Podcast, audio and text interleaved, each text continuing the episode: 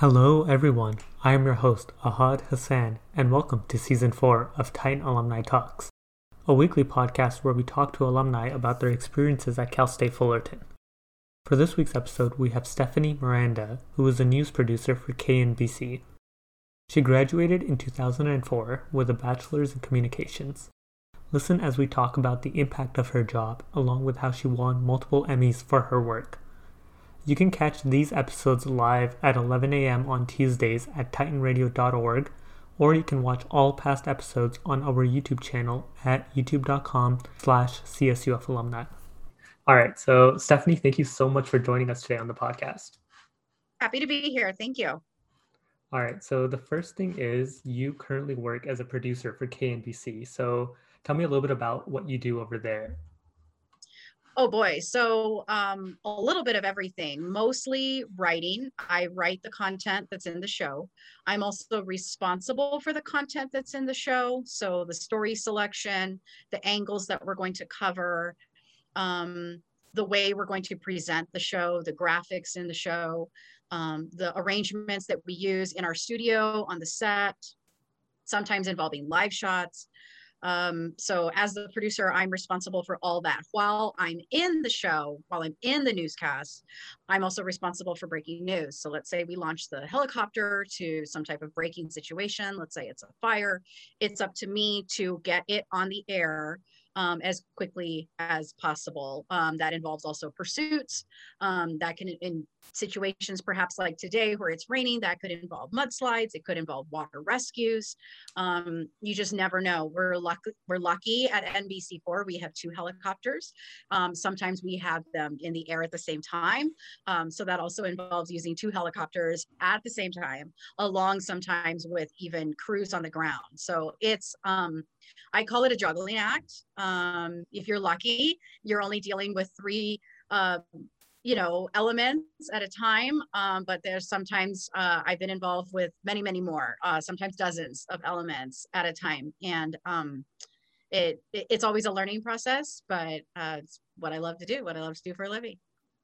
I see. So, how did you get into this role at KNBC? Uh, previously, I know you were working at uh, different like news stations, right? And mm-hmm. they kind of made you uh, you weren't always in Southern California. In some cases, you were in Texas or Arizona. So, mm-hmm. um, is this kind of like the norm for producers or people working in um, television that you just don't get like a choice? You kind of have to be wherever they need you to be. Yeah, I mean, things are a little bit different now versus when I started. I mean, when I started, I'm going to age myself a little bit. There was no such thing as Facebook or Twitter. Uh, there was no such thing as Instagram um, or TikTok or anything like that. And um, I think MySpace was actually just starting to come around when I started as a news producer. So um, things have changed a lot now with digital. Uh, as a starting out journalist, as a fresh journalist right out of college, you certainly could start in a larger market in a larger city, um, being perhaps a digital journalist. There are things like that, um, positions where you can start a little bit smaller. When I started, yes, it was a lot of you needed to find a job that was likely where I was born and raised, which was Los Angeles, and obviously where I went to college. So I got lucky and I put my resume out there and I started in a job market that a lot of people were hiring at the time. That has been an issue too throughout uh, the years that I've worked as a producer. Um, stations have made cutbacks, so it's not always easy to find a job, especially even now in this economy. Um, but I got lucky and I found a job right away after college and I moved and I went to West Texas. And that was very much a learning experience for me. Obviously, growing up in Southern California and attending Cal State Fullerton, I didn't really live far away from home. I commuted for my college career. So to actually pack up all my things and leave and not just be like Palm Springs where I could drive home if I wanted to. I mean, this was a 16 hour, 18 hour drive to move to West Texas. Mm-hmm. So how else has like the pandemic changed what you do at work? Is it um, do you still go into the studio or is it like everything that you do now just from home? So I do. I continue to report to the studio. Um, personal about me, I'm a mom. I have a seven year old and a two and a half year old, and my husband's a stay at home dad. So we're really lucky. Um, uh, but yeah, I still go into the studio because I don't think there's any way I could actually get my job done with two kids, one a distance learner and one running around. Um, there are other staff a majority of our staff are actually working from home. Our team of writers are working from home. We do have producers that are working from home. Um, you know that's whatever their needs are. My personal needs i enjoy coming into the newsroom and being part of a team. And with that does come some risks. We do take steps to protect ourselves and we always wear masks. Um, we are tested once a week. Um, so that is something wild that you know obviously rapidly changed along with the rest of the country basically a year ago. Um, and we're still in that mode. In fact what is now happening is discussions are underway to kind of keep the staffing the way it is is keep some of our workers still working from home and keeping some of us reporting into the newsroom. Um, it's there it was rocky in the beginning um, to try to get everybody online because you're used to working in this newsroom that is very fast paced and things break and happen and you can just kind of shout against the room like hey somebody cut me the video somebody listen to this interview somebody do that. And now everything is i we're part of this big giant like group conversation um, text messaging kind of system on our within our own internal uh, editing system. And we have to kind of talk to each other through the groups. And it's you know as with text messages things can be misinterpreted. And it's like no no no that's not tape i wanted. That's not the video i wanted. Um, but i think we really have made some great changes and some and we've really adapted to i never thought possible in my career like you could have a newsroom still function without everybody being in the same room. I never thought that was possible. So it's amazing to see um, kudos to our IT team who are our uh, um, tech team who really put the systems together for us to some of us to be able to for to work from home. Um, with that said, there are, have been opportunities where I have worked from home simply because of my family's needs. And so I always appreciate those opportunities that are available through our company, through NBC Universal. Mm-hmm. So I had a question about your role as a producer. Um, you started off in Texas right after you graduated. So is there a stepping stone before becoming a producer? Um, well, in our case, at least in my case, when I graduated from college, um, that was that was kind of the stepping stone was going to a smaller market and just you know getting the job and making it work um, learning along the way. I certainly did internships so i could gain some of those basic skills i needed like editing and how to write for tv news and how to put a newscast together and um, how to manage breaking news. Again i was lucky. I grew up here in southern california so you know working interning for one of the second largest stations in the country, um, you certainly learn a lot there and you learn pretty fast. Um, and so I was thankful that I had all of that knowledge. And I think internships are still required. I don't know with pandemic, but I think internships are still required before you graduate. And that's one of the big, biggest things I tell students all the time is you can't do enough internships. That should be just as important as the classes you take. You need to integrate that into your schedule. You need to take what you're learning in the classroom and actually learn how to apply it to real life, know the schedule, know how things work, know how the newsroom functions. Um, one of the greatest things I gained from doing my very first internship, um, I thought I wanted to be a reporter. All my high school career and start, I started at community college before I transferred to Cal State Fullerton. Um, I thought I wanted to be a reporter, and I took my first internship at ABC Seven, um, and sat down with a reporter and I was like, this is not at all what I wanted to do. She kept having to take her microphone and ask for sound bites and put it in people's face, and everybody would turn her down. And I don't want to talk, and I don't want to talk to the media, and no, I have no comment. And I was like, wow, this is really like, this is not my personality. Um, you have to be like a very, I think, forward person to be a journalist. You know, you kind of have to be able to just brush things off, I think, easily. Um, and learn and learn rejection really easily. Uh, and that just didn't fit my personality. And thankfully, I was smart enough and I expressed that to the internship coordinator. And I said, you know, I just, I love being in a newsroom. I love the vibe of it. I love being here. I just feel like my batteries are completely charged up and plugged in in this room, but this is not a role I'm comfortable in. What what else is there? Because obviously there's this room is filled with people. What else is there? And we talked and I told her what I enjoyed, my passions. And she's like, let me sit you down with a producer. And her name happened to be Stephanie as well, Stephanie Endo Chan. And I sat with her and she did the 11 a.m. I think she actually still does to this day.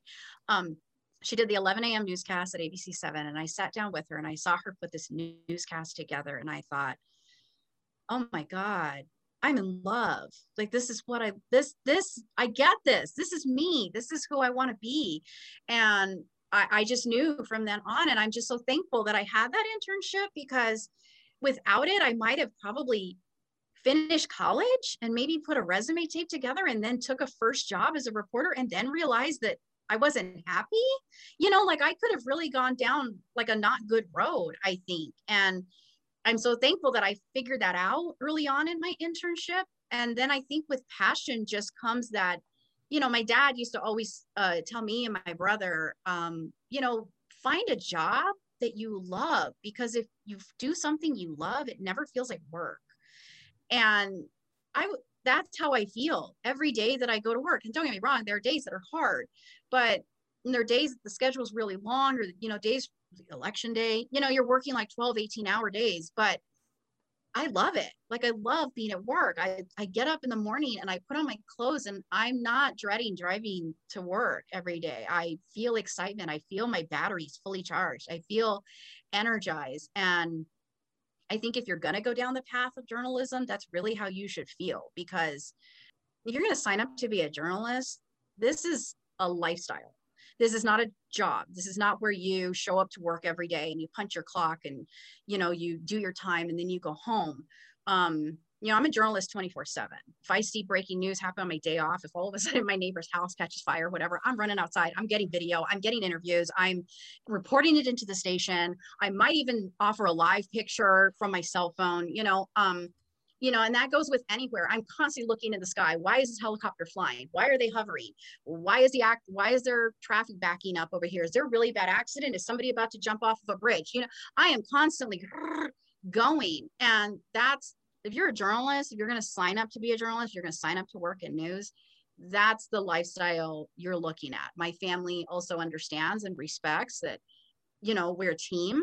And when we are get called to the game, sometimes on our days off, you have to show up. And there was a day, it was uh, 4th of July. It was the day of uh, the earthquake. It was like a 7.0, 7, maybe 2, I'm trying to remember.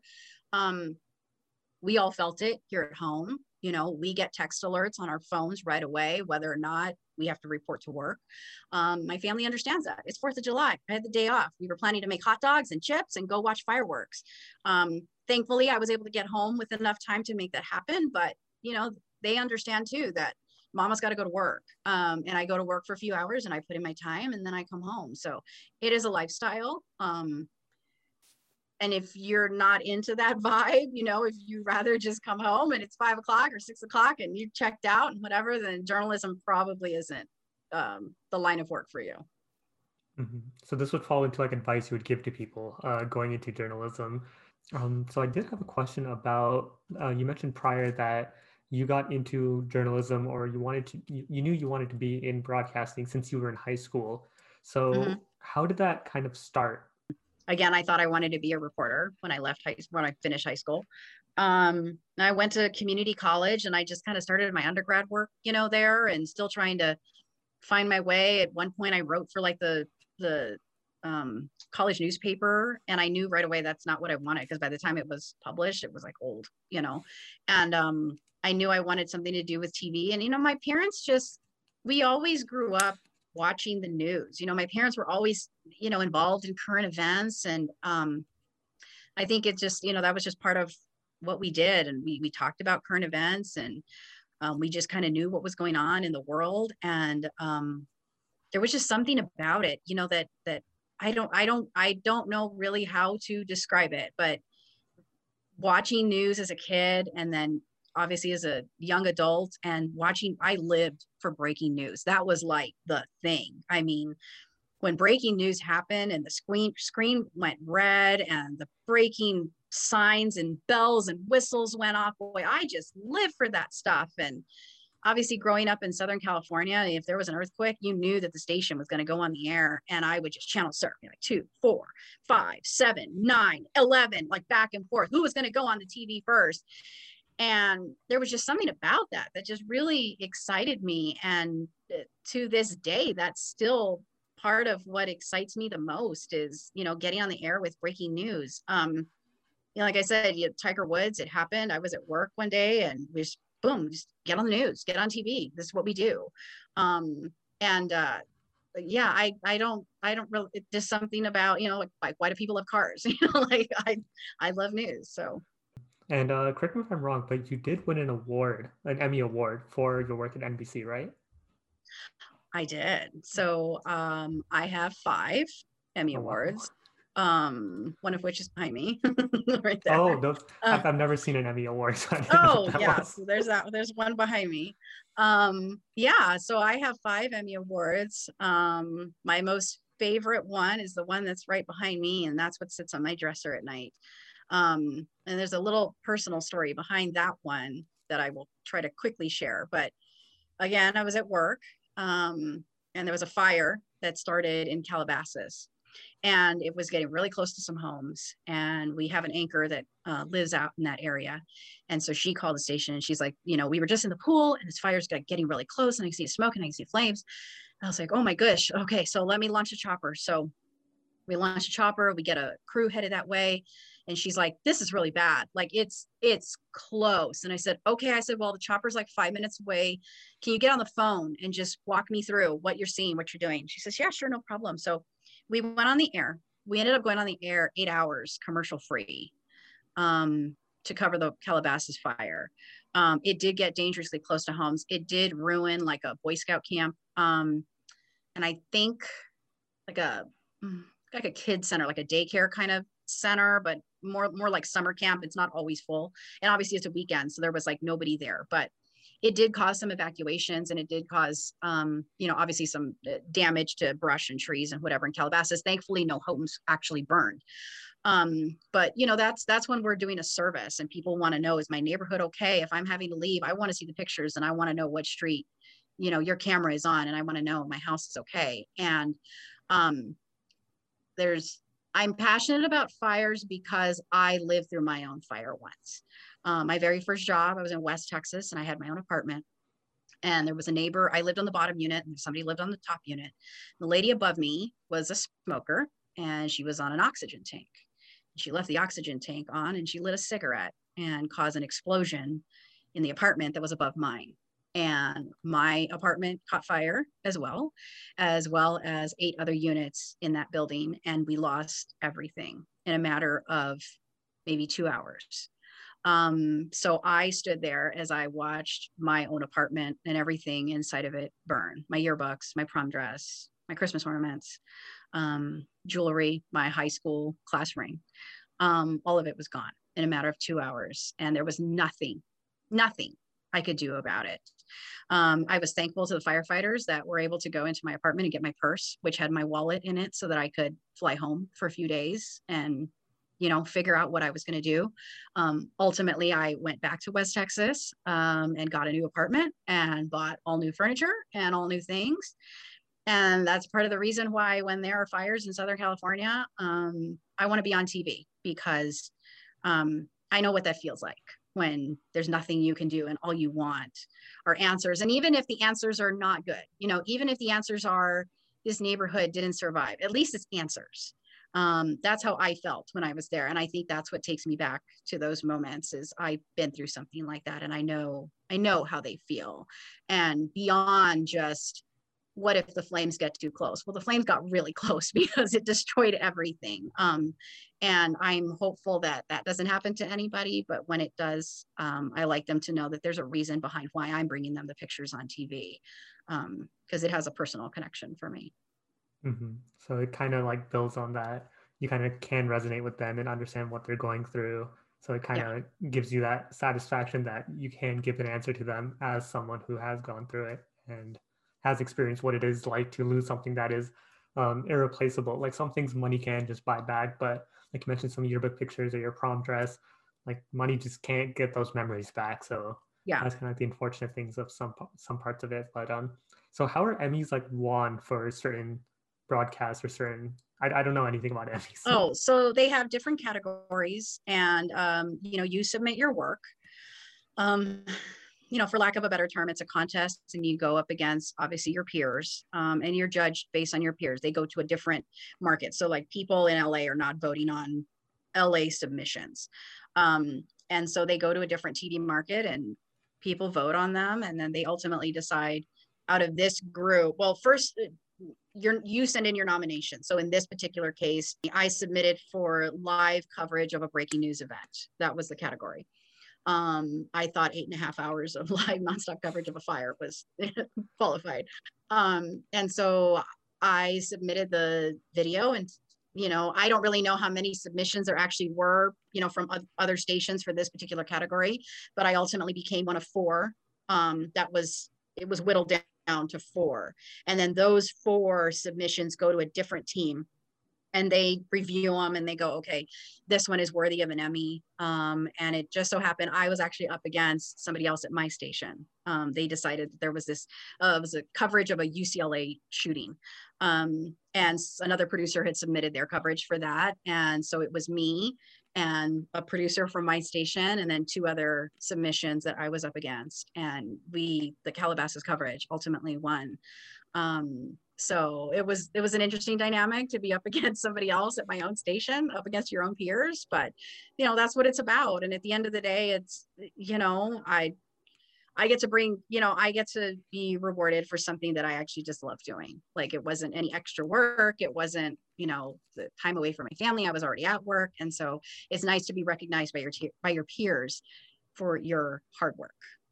Mm-hmm. So you kind of get that like extra bonus on top of just doing something that you would have done anyways, uh, regardless of yeah. if this award was there or not. You just have to submit it afterwards without like pre pre thought of oh yeah i'd recorded this for that. It's just right i mean yeah we go on the tv regardless you know i would have been happy if the coverage regardless of whether you know i got the emmy or not um but yeah when at the end of the day when the bonus prize is you win an emmy for it you know that's that's kind of cool.